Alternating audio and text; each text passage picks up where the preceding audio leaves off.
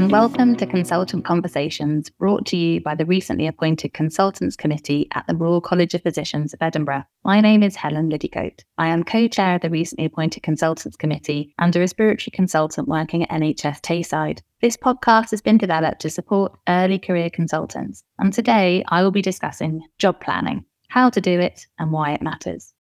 We will begin with the nuts and bolts of job planning to try and give you all the essential information you need. Following this, I will be joined by my colleague, Dr. Gary Campbell, who's a consultant nephrologist, to discuss our experiences of job planning and why it's important to get it right. Supplementary materials to support this podcast will be available to help with all the numbers and maths. Let's start with the nuts and bolts. Job planning. On the face of it, not the most inspirational or stimulating topic, but bear with me, as I personally think a good job plan is key to well-being and job satisfaction. It's also very different to a standard rota, which trainees often use to define roles and responsibilities, and is therefore one of the first things you might encounter as a new consultant. I wish I had known more at this point of my career, as sadly I know of many circumstances, my own included, where new consultants' job plans have been really difficult to deliver, and this has made the transition to consultant harder than it needs to be. So I really would encourage everyone, even prior to starting posts, to review and discuss the proposed job plan and talk to people about that. The technical definition of a job plan is an agreement between the consultant and employers that sets out a consultant's duties, responsibilities, and objectives, which should include your personal objectives and how these also align with the organisational priorities. It's an annual process, mostly performed with a slightly fiddly IT software system, and at its best, according to NHS Employers, it should be undertaken in a spirit of collaboration or cooperation, not just a timetabling exercise, and a great opportunity to drive improvements and quality of patient care. Now, I do actually believe all those things, but what I've seen is that it's more of a negotiation and a time to assert what you need in order to deliver patient care and develop your career interests. Consultant job plans are split into blocks of time called programmed activities or PAs. Within hours, between 7am to 7pm, Monday to Friday, one PA equates to four hours. Outside of this is premium time, and one PA equates to three hours. A doctor working full time will be on 10 PAs across the week. Therefore, if you're working sessional time in the evenings or weekends, you can take this time back during the week. Many doctors choose to work additional or extra programmed mm. activities called APAs or EPAs. This is any work additional to your 10 PAs. It requires a separate contract that often has a shorter expiry date. For example, my EPAs could be removed with a three month notice period. Income earned over 10 PAs is non pensionable, so money that you earned doesn't go into your pension pot. Programmed activities can be split into direct clinical care, DCCs, and supporting professional activities, SPA. DCC is any work that involves the delivery of clinical services and admin related to them. SPAs underpin clinical care and contribute to professional development, including roles such as teaching, clinical governance, clinical management, appraisal and revalidation, audit, and your own CPD. Within model contracts across England, Northern Ireland, and Scotland, it is advised we should typically have a split of 7.5 PAs and 2.5 SPAs. This is a 7 3 split in Wales.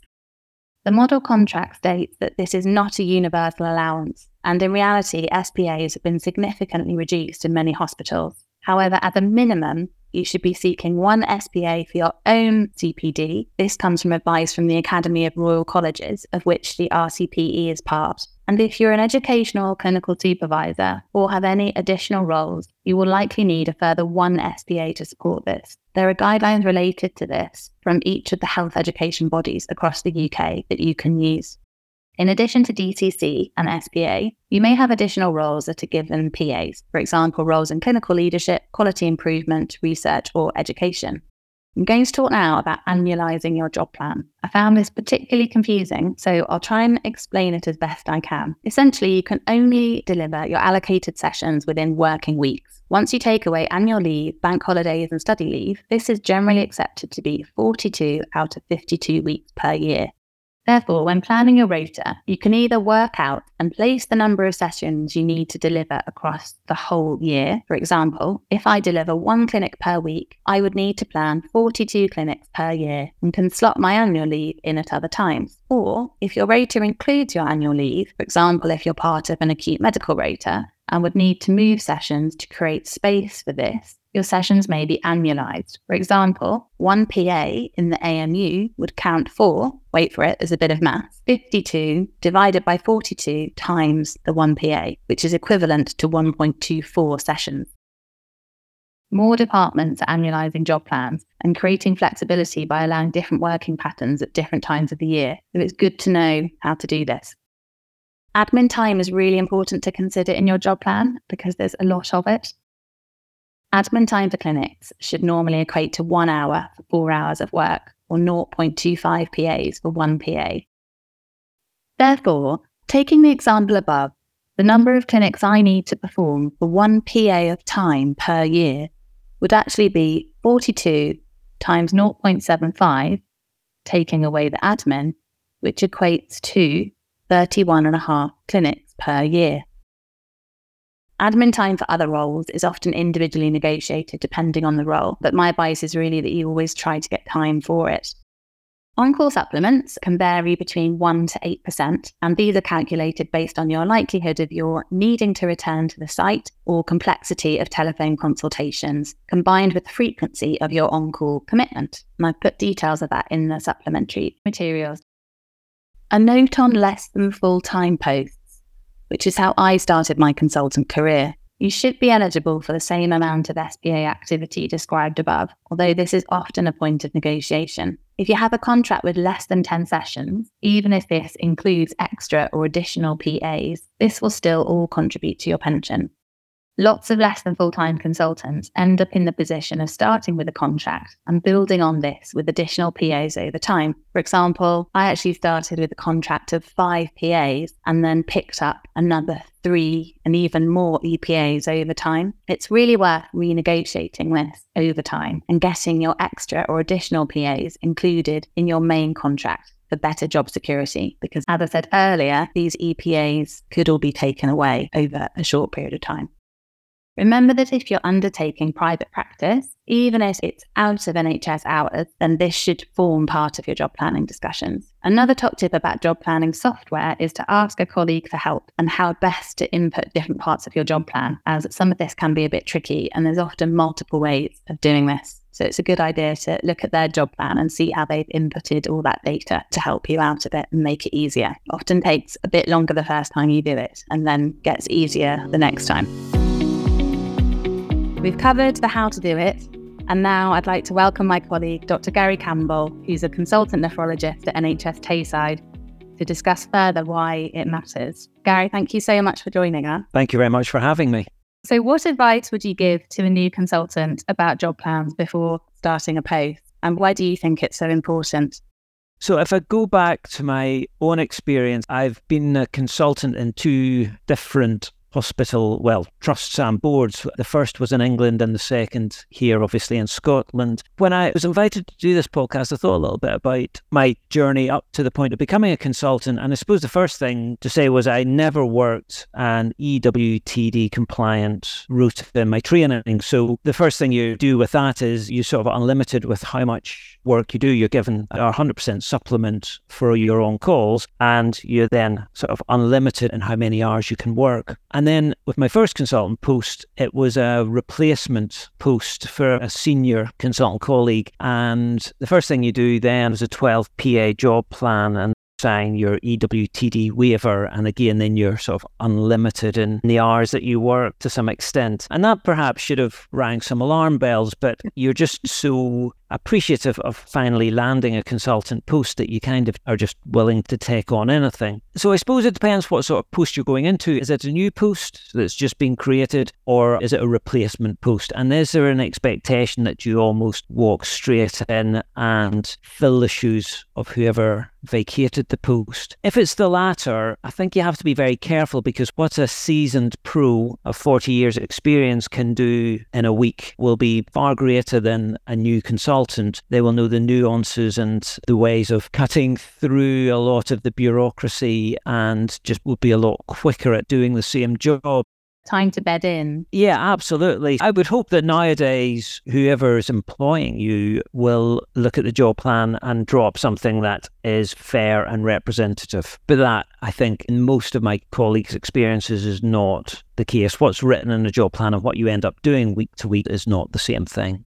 I really echo that. I think it's really important to look at your job plan before you start and see if it's got a good balance of things like direct clinical care and other activities and whether it gives you time to develop your own specialist interests, whether or not you're starting from scratch or picking up a previous job plan. And sometimes just by looking at the job plan, you can look at it and see, hang on a minute, I'm working across three different areas here with three different teams and I'm doing a huge amount of DCC and that probably isn't going to work. So I think that's a starting point. Yeah, no, absolutely. And I think also your training will have identified areas that you're particularly interested in, and perhaps you've done an out of program MD, PhD in a certain area, and you really want to utilize those skills. So I think it's really important that you have that discussion up front to say, look, I've actually got a lot of experience I could bring to your department in this area. Okay, you want to fill this gap in the service, but actually, I'd probably be better doing this part of the service, and somebody else could perhaps move sideways into that. I suppose in the first six to 12 months, you really are just getting your feet under the table. You're trying to work out how the hospital and the department runs and the culture of the place, get to know the faces around you and let everyone get to know your face. Probably that first year is just treading water. And then that's probably when the first proper job planning conversation comes into play. Then you could say what's working, what's not, what could be better for both you and your job plan. I wasn't verbalizing all this. I'm thinking I should really take my own advice because it's not something I've really ever done. So, Gary, in your experience, how can a job plan affect your well being at work and satisfaction with your job? So, going back to my first consultant post, I was there for seven years. And by the time I left, and I did leave it because of work life balance and a lack of acknowledgement from the NHS trust and management about the workload and the effect that the workload had, and a resistance to change because change has a knock on effect on other departments and other individuals who were protecting their own job plans. By the time I left, I was on 14 and a half PAs, but my BMA job plan was coming out at over 18. And at the same time, I had three children, all under the age of five, with no relatives or family support in the whole of England. It was really tough. And those seven years, if I had any inclination that things were going to get better, then I probably would have stayed. But the direction of travel was the wrong one. If I, I never had a job planning meeting in the whole time I was there. And if I did, it was very much a tick box. It was just, this is the amount of work this is the number, and at the time there's only five nephrologists covering a catchment of just shy of a million. Basically, we split the work five ways, and the job planning and PAs and tariffs just didn't come into it. And that perhaps was a failure of the clinical lead of the department as well to sort of, I suppose, once you get so far behind the curve, it's very hard for an individual department when you're cash strapped. And of course, this was around the time of the first sort of financial crash in the late noughties. So there was just no money to pay for more consultants in lots of departments. And if your job planning had been so poorly organized in the decade running up to that, then you were never going to sort of catch up with the curve. Things have hopefully improved since then, and the fact you have to do this on an annual basis is really helpful, isn't it, to try and kind of break that cycle. What do you think you've done, or how do you think you leveraged a better job plan now? It might not be perfect, but it might be better than that. No, it's definitely not perfect, but I think to some extent my bluff was called. Uh, you know, I had threatened with my prior employers, it was all to do with staff retention now. And in fact, two out of the five consultants left within a fortnight, which was pretty devastating for the department and was sort of a bit of a nuclear option. And it was the two latest into the department with the first two to go. And I think when you are a new consultant, you're very keen to please. You have that new consultant sort of concerns that you really want to prove yourself. You don't want to drop a ball, that you're perhaps a bit slower, but a lot more thorough than perhaps some of your more senior colleagues who, you know, can commonly do the job with their eyes shut. So, you, you know, you will take longer and perhaps that's reflected in just how many hours you're putting in the week that, you know, that will get better as time goes on. But coming to this current job plan, again, you know, the same issues still affect NHS Scotland, but to a lesser degree. I think, you know, you just need to look at the population difference and the number of trained doctors there are in Scotland compared to England to see that you're never going to, I think, get such extremes, but undoubtedly, you know, that's not to say that jobs are easy up here. And ultimately, if you end up still taking on more work than your PA allocation, then you do run the risk of poor job satisfaction and increased stress and ultimately burnout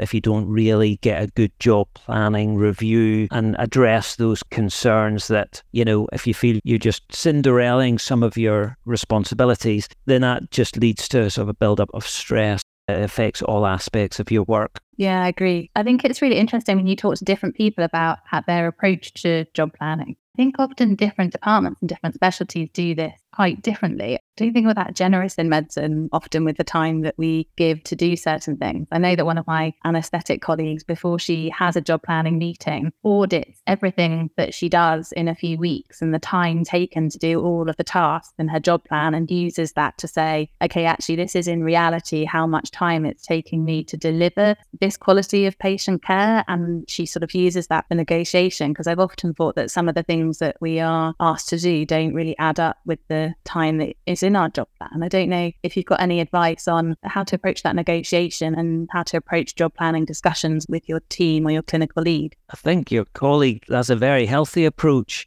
If you're a member of the BMA, you can have access to the BMA diary it's quite work intensive. You know, it's every sort of 15 minute leave slots. But I haven't done it in years. But when I did do it, it's fascinating because you know you're busy. You know that your working day sort of full. You work over your lunch or whatever, and you're answering emails and doing your admin. But when you actually document it and you see the split and you realize that your SPA is always getting eroded by the DCC stuff, having that on paper is a sort of irrefutable evidence that what you're working is beyond your job plan is a very useful tool, I think, if you really do feel that your job plan needs a major review. The other thing that's really fascinated me is how different job plans are between consultants in department, especially the consultants who are new and consultants who've maybe been there sort of in excess of 10 years. And I wondered what you thought about whether consultants' job plans should be published, because it's often quite a secret thing that no one really knows in a department what anyone else is actually supposed to do.